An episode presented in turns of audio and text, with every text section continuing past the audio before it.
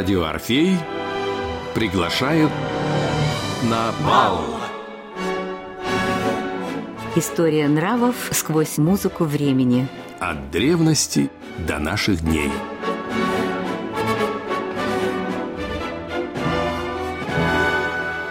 Программа подготовлена при финансовой поддержке Федерального агентства по печати и массовым коммуникациям.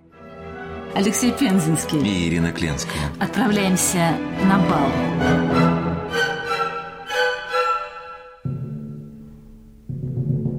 Тем более, что сегодня нас ожидает путешествие в ренессансную Италию на встречу с одной очень неоднозначной семьей. Мы не знали, что грядущее таит молнию. Лукреция Борджи, премьера оперы Доницетти, состоялась в 1833 году в театре Ласкала.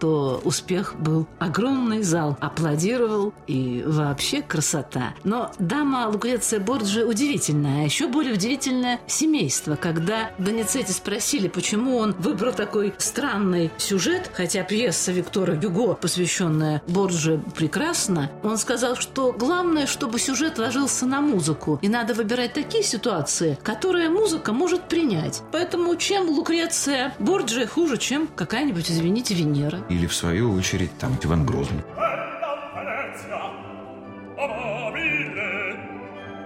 Ogni piacer soggiorno i suoi notti e libido Togliamo cielo di giorno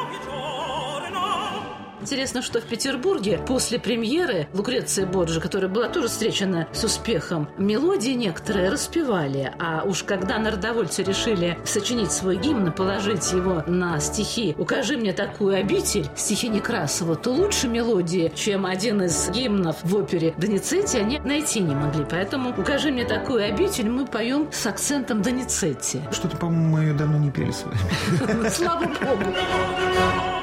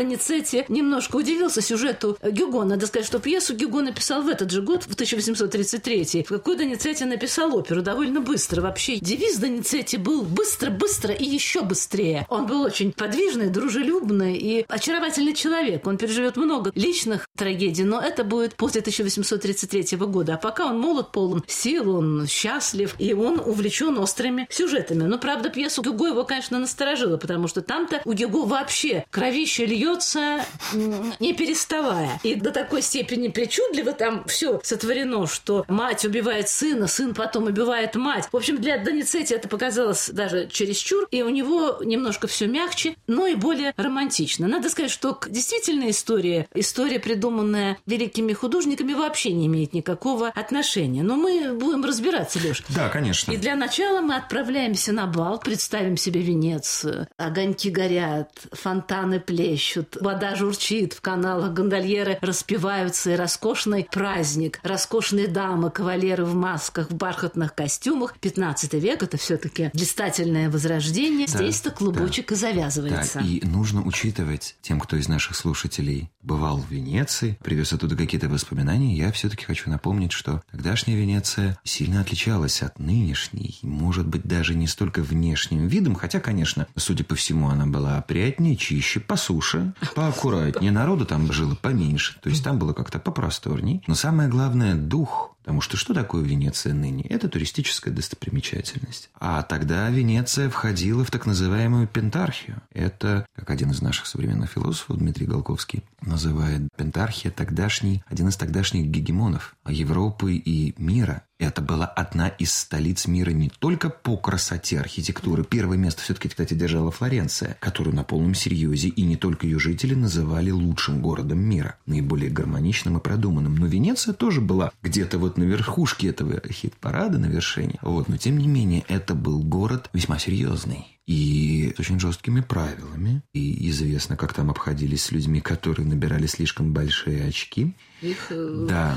как говорил поэт 60-х годов, маненечко того. Но в то же время, поскольку это Ренессанс, не было там никакой, вот знаете ли, вот этой вот Чингисхановщины. Там была своя. Но вот это был замечательный обычай. Вы знаете, да, что Нет. Дош вновь Избранный. Да, у него был замечательный обряд венчания с Адриатикой. Он бросал в море, ну, при скоплении людей, естественно, которые наблюдали за этим всем, драгоценный перстень. Обручился. Да, обручился. Понятно, что это символическая жертва, понятно. Перстень должен быть драгоценный. Ну, красиво. Да, очень И- и красиво. б- великий символ скрыт в этом. Я Да. твой, и я служу тебе. Да, тем более, что вода – это не только стихия забвения, это символ женского начала. И текучести, тайны. История нравов сквозь музыку времени. В программе «Бал» на волне радио «Орфей».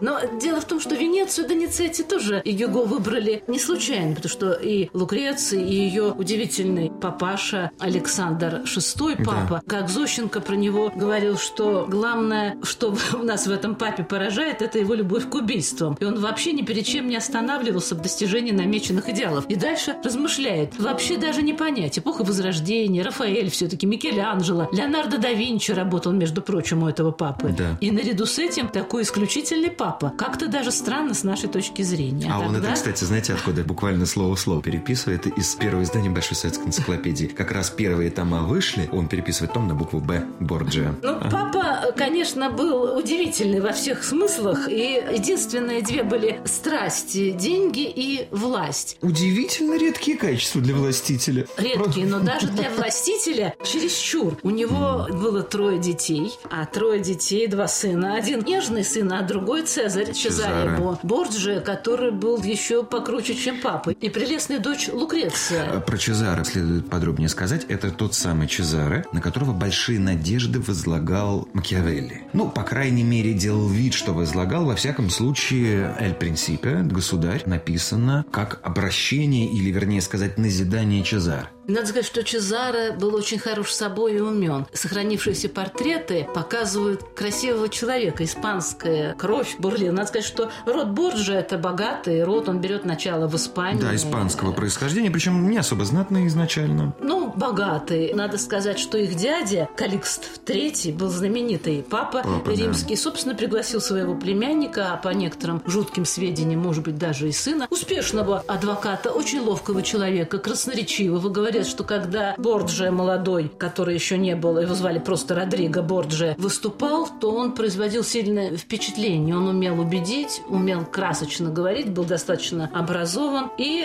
приблизил его к себе. В общем, он дошел до кардинала, и потом многими интригами он превратился в папу. Говорят, что он купил этот пост. Ну, что делать? Купил. В Испании Родриго сошелся с престарелой вдовой, которая была богатая. У нее было две дочки. Одна приглянулась Родриго.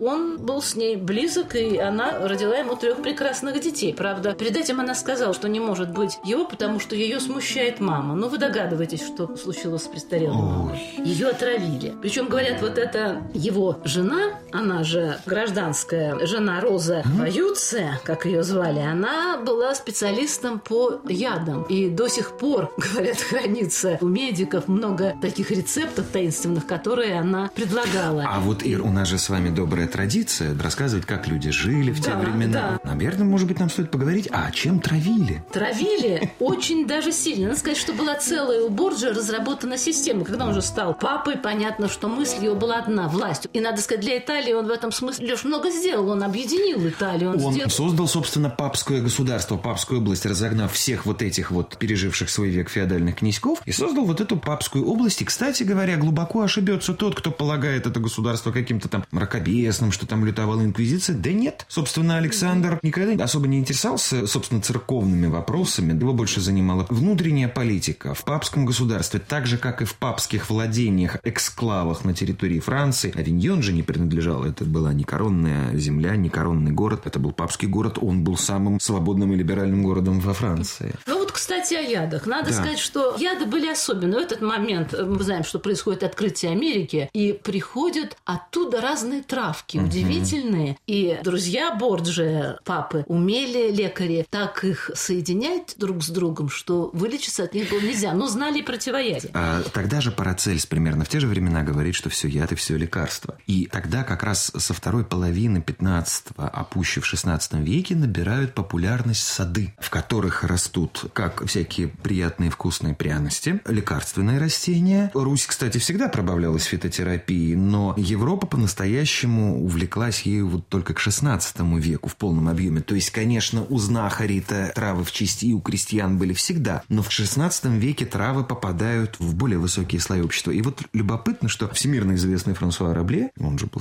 священником, как мы знаем, и пользовался покровительством римского престола уже в более позднее время. Так вот, одно время он исполнял как раз должность, работу смотрителя такого сада в Риме. Ничего себе. Он же был не только священник, но и врач. В этих травах, как считалось, знал толк, хотя, похоже, это была какая-то синекура. По поводу ядов я перебил вас. У семейства Борджи было свое изысканное вино. И даже шутили. Он вообще любил устраивать обеды, приглашать богатых людей. Это ренессансная традиция И, вообще. После этих обедов многие люди себя совсем плохо чувствовали или в течение многих лет начинали болеть. А богатство этих людей потихонечку переходило к нему. И говорят, что детей своих он прекрасно обеспечил и себя. Так вот, яд, он говорил, действовал от нескольких часов до нескольких лет. И напоминал это лучевую болезнь. Выпадали волосы, зубы, человек херел и исчезал. Говорили, что да, его святейшество желает, чтобы вы с ним отобедали. Мы понимаем, чем это грозило. Сыну Чезаре он подарил перстень. Этот перстень имел с внутренней стороны два как будто бы львиных коготка. И в этих львиных коготках содержался яд. И он умел так тихонечко разрезать персик или яблоко, так что его сторона была свободна от яда, а его соперник съедал. А Кроме его- того, подсыпал в любой момент, мог Слушайте, царапнуть, и тогда человек умирал. Ну, или э, руку пожать. руку, или, наконец, просто подать бокал с напитком. Но вы прям описываете, это какой-то увлеченный химик. Кстати, подобный перстень, подобный, но не такой же, Дюма придумал Миледи. Помните, у нее там, правда, тайник был в перстне. Ну, вообще, опять же, для слушателей, которые, я так боюсь, сейчас нас с вами заподозрят в болезненном любопытстве к этой теме, я должен сказать следующее, что методы химического анализа, позволяющие со стопроцентной уверенностью определить факт отравления, нельзя было только по косвенным признакам. Если у человека делали обыск, находили у него либо яды, либо сырье для их приготовления, либо какой-нибудь рукописный сборник рецептов. То есть вот этот вот адский гербарий был универсальным средством для так называемого идеального убийства, когда определить ничего нельзя. Сохранились кольца Чезаре Борджи, они mm-hmm. хранятся в музее, и на одном из них трогательная надпись «Выполняй свой долг, что бы ни случилось». Подумаешь, что благородный человек писал. Ну, это девиз. А как обдумаешь, голова закружится. Секреты времени и нравов в программе «Бал» на волне радио «Орфей». Интересная была игрушка и у Лукреции. Собственно, она была сестра, любовница, подруга. Да там вообще, папы, там папы, уже разобраться братьев. нельзя, да. И у Лукреции был ключ. Этот ключ она давала гостям, чтобы они осмотрели замок, если им хочется. Человек вставлял ключ, он довольно трудно входил в замочную скважину, мог чуть-чуть оцарапаться, а дальше понимаем, что могло с ним случиться. Но надо сказать, что сейчас такие исследователи, которые считают, что все это слишком преувеличено, и особенно, угу. что касается Лукреции это так же, как авторы в основном протестантского вероисповедания до сих пор, например, приписывают какие-то массовые отравления организации Екатерине Медичи, ну что совершенно заведомо не соответствует действительности. Я вообще, как человек немного сведущий в химии, должен сказать, что в ту эпоху, о которой мы говорим, создать такой яд, как говорят, резорптивный, который бы всасывался через кожу просто от прикосновения к ключу, тем более, что люди-то в основном пользовались перчатками. Я уж не говорю о том, что евреев судили за то, что они чуму распространяют, смазывая семенами чумы дверные ручки. Но это же все легенда и миф. Ну, переулок госпожи Лукреции. Очаровательная, таинственная история, легенда тайной, странной любви и отношений. Так вот, там вспоминается Лукреция. Надо сказать, что портретов ее не дошло. Есть несколько вариантов портретов. Можно их посмотреть в книжках по истории Возрождения угу. в интернете. Но вот как описывает Мериме, и я ему верю. Такое лицо едва ли можно придумать. Прекрасная женщина с несколько полными губами, с почти сросшимися бровями, бровями и взглядом одновременно надломленным, надменным и ласковым. В это же время выходит трактат Аньо Ферранцоли, который посвящен женской красоте и вообще красоте человека 15 века. Говорят, что Лукреция была очень хороша собой и была пленительна. Она привлекала сердца людей и мужчин. Она была в каком-то смысле и нимфоманкой. Ей все время было мало плотских удовольствий. И этим она тоже вызывала интерес и страстное любопытство. Так вот, как Какие женщины считались в 15 веке красивыми? Это пишет современник, трактат. О идеале женщины. Волосы женщин должны быть нежными, густыми, длинными и волнистыми. Цветом они должны уподобляться золоту или меду, или же горящим лучам солнечным. Телосложение должно быть большое, прочное, но при этом благородных форм. Белый цвет кожи не прекрасен, ибо это значит, что она бледна. Кожа должна быть слегка красноватой от кровообращения. Плечи должны быть широкими, но груди не должно просматриваться просматриваться ни одна кость. Красивые ноги – это длинные ноги, стройные, внизу тонкие, сильными, снежно-белыми икрами. того, она была, Лукреция, очень образована. Она знала языки, прекрасно скакала на лошади, прекрасно плавала, пела, сочиняла стихи, и в последние моменты ее жизни, она умерла довольно молодой, в 39 лет, она создала в Феррари двор, который мы позавидовали самой крупной столице мира. Там были художники, музыканты, великолепные певцы, поэты, которые поклонялись ей, сочиняли стихи. Но это будет потом. А пока она для отца и для брата была разменной картой. Она привлекала Понятно. людей, выходила замуж по воле своего брата и своего отца для того, чтобы те получили деньги, власть и территорию. Потом с неугодными мужьями довольно жестоко расправлялись. Об этом масса снято фильмов. Один сериал блистательный с э, Джереми Айронсом, э, что стоит, как расправлялись. Первого мужа, правда, она предупредила, что его собираются убить, и он победил убежал. И, собственно, этот первый ее муж, она вышла замуж за него в 13 лет, он и распространил такую страшную легенду,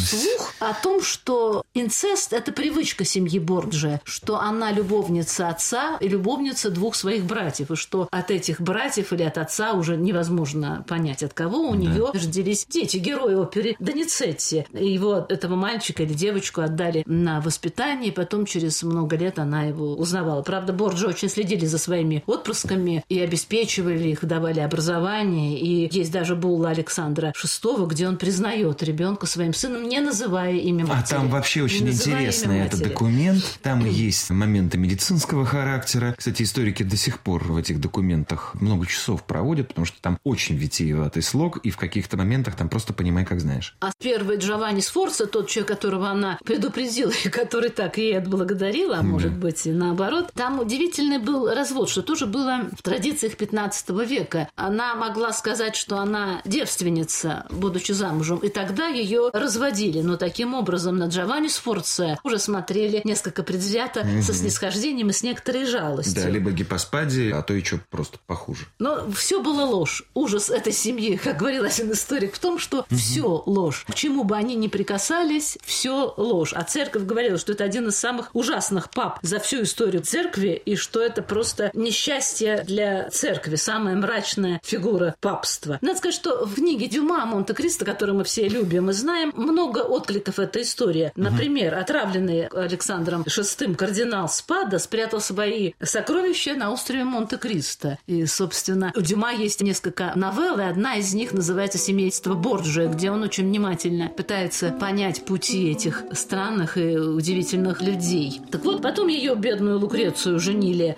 еще выдали замуж еще раз. Этот брак тоже не устроил через какое-то время отца и брата, и они убили ее мужа. Дальше третий брак. И вот этот, собственно, третий брак послужил странной историей ее преображения. Конечно, двор Борджия поражал богатством. Надо сказать, что Ренессанс вообще создал первую книгу об одежде. И, как говорилось, платье должно быть богатым, максимально широким, со множеством складок ткани, тяжелые, красивые, бархат, парча, вышивка, любимые цвета зеленый, красновинный, золотистый, прекраснейшие орнаменты, драгоценности много. Обувь очень высокая, представьте себе, до 55 сантиметров. До 55? До 55 сантиметров. Это... Деревянная подставка огромная, очень высокая. Полметра? Полметра. Это был особенный Это шик. И в этот момент появляется слово, которое мы сейчас очень любим употреблять – грандесса. Так вот, грандесса – это mm. благородной наружности величественная дама. Надо сказать, что именно в 15 а веке... происхождения да, обязательно. Именно в 15 веке вилка была изобретена. Двузубая. Да, но тем не менее вилка. Но надо сказать, что... И в 15 веке на часах появляется минутная стрелка. Вот видите? Это что... Хейзингов, автор бессмертной книги «Осень средневековья», задумался первым, а когда у человека появилась необходимость знать время с точностью до минуты. И, разумеется, в Италии в конце 15 века. Но даже вот эти шикарные наряды, которые, мы бы сказали, сейчас рекламировались, они были ничто по сравнению с нарядами Лукреции. После нее осталось огромное количество драгоценностей. Четыре с половиной тысячи драгоценностей. Роскошные, бархатные, расшитые мехом и золотыми узорами платья. Патриаршье облачение русское, праздничное, которое весит по полтора пуда и которое украшено драгоценными необработанными каменями, оно очень скромное по сравнению с тем, что могли себе позволить тогдашние лидеры западноевропейских стран. Знаете, доводилось видеть и швейцарскую ювелирку, и итальянскую, и французскую. Это именно 15-16 века, особенно 16 это, конечно, красота необычайная. По поводу одежды я хотел сказать, вот вы упомянули красный винный цвет, да, он называется бургундский. По-английски он до сих пор называется бурганди, вот этот красный винный цвет. У нас же нет до сих пор одного слова для того, чтобы обозначить этот оттенок. Ну, красный-красный. Дикое разнообразие цветов. Чем больше мы знаем о прошлом, тем лучше понимаем себя. В программе «Бал» на волне «Радио Орфей». Лукреция еще была интересна тем, что она увлекалась алхимией, астрологией, очень любила историю. Говорят, что она была умным политиком, потому что когда папа куда-то уезжал, оставлял Ватикан на ее усмотрение. Она вызывала, конечно, резкое недовольство у всех кардиналов, и ее ненавидели, но она наказывала, поощряла, она управляла. И говорят, что справлялась хорошо. Вот когда появился третий ее брак, она вышла за герцога Деста, ее дворец стал одним из самых блистательных мест в Италии. Можно сказать, что Ариоста посвятил ей хвалебную вставку в своей поэме «Неистовый Роланд». Для нее писали, сочиняли блистательные художники и музыканты. По поводу истории. Опять же, поступки у людей в разные времена одинаковые, а мотивы у них совершенно разные. Тогда знание истории служило не для того, чтобы похвалиться своей эрудированностью. Тогда же не было теории исторической эволюции, люди считали, что история повторяется. Поэтому тот, кто знает историю, он хороший политик. Ибо в истории нет ничего, что не происходило бы сейчас. И в будущем не может произойти ничего, что уже не имело бы аналогов в истории. Поэтому и во Франции, там перед генеральными штатами, сторонники Карла VIII, потом Людовика XII, по-моему, они говорили о том, что этот принц прекрасно знает историю, поэтому он будет управлять Францией великолепно. Когда Лукреция вспоминала жизнь в дворце, когда она была девочкой, вспоминала, когда приезжал папа, то есть папа Александр VI, он же ее отец, и он же тайный муж ее матери. Это когда вот папа навещал детей, она вспомнила, что все остановились на колени, целовали его руку, и в этот момент устраивался шикарный пир, все пели, танцевали, веселились. Он очень любил свою дочь и считал, что она действительно невероятно умна и хороша. Сохранился еще один ее портрет, не могу не привести его. Она среднего роста, с тонкими чертами, немного удлиненным лицом, у нее слегка вытянутый нос, золотистые волосы, рот крупноват, сверкающие белые зубы, грудь белая и гладкая, но достаточно пышная. Все ее существо проникнуто добродушием и весельем.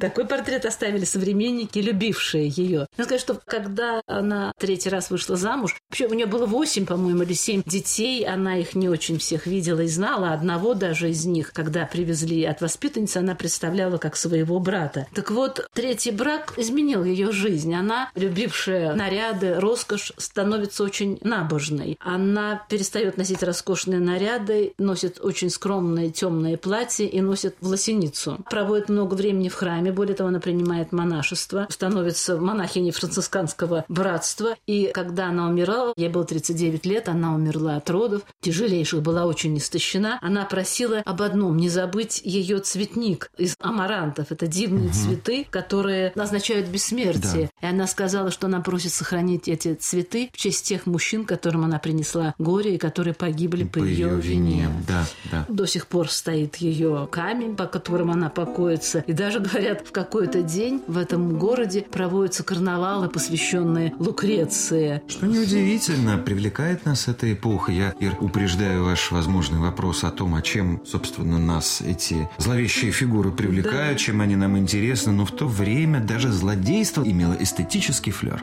Хотя, конечно, гордиться здесь нечем. Александр VI, травивший так много, сам погиб от своего же яда. Ой, Зощенко, это бесподобно он это, да? Они выпивают ими же приготовленное отравленное вино, и сын говорит, папа, кажется... Кажется, мы, ошиблись. Причем по глупости, взяв те же самые бокалы. По, одной из версий, он съел яблоко, которое хотел протянуть ну, конечно, своему противнику. Конечно. В общем, папа, кажется, мы ошиблись. А вот дочь нет.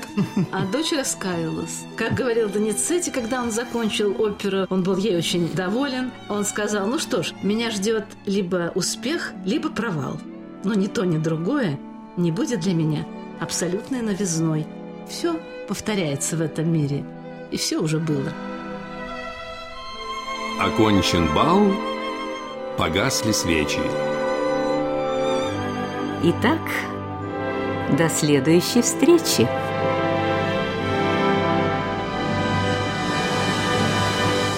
Программа подготовлена при финансовой поддержке Федерального агентства по печати и массовым коммуникациям.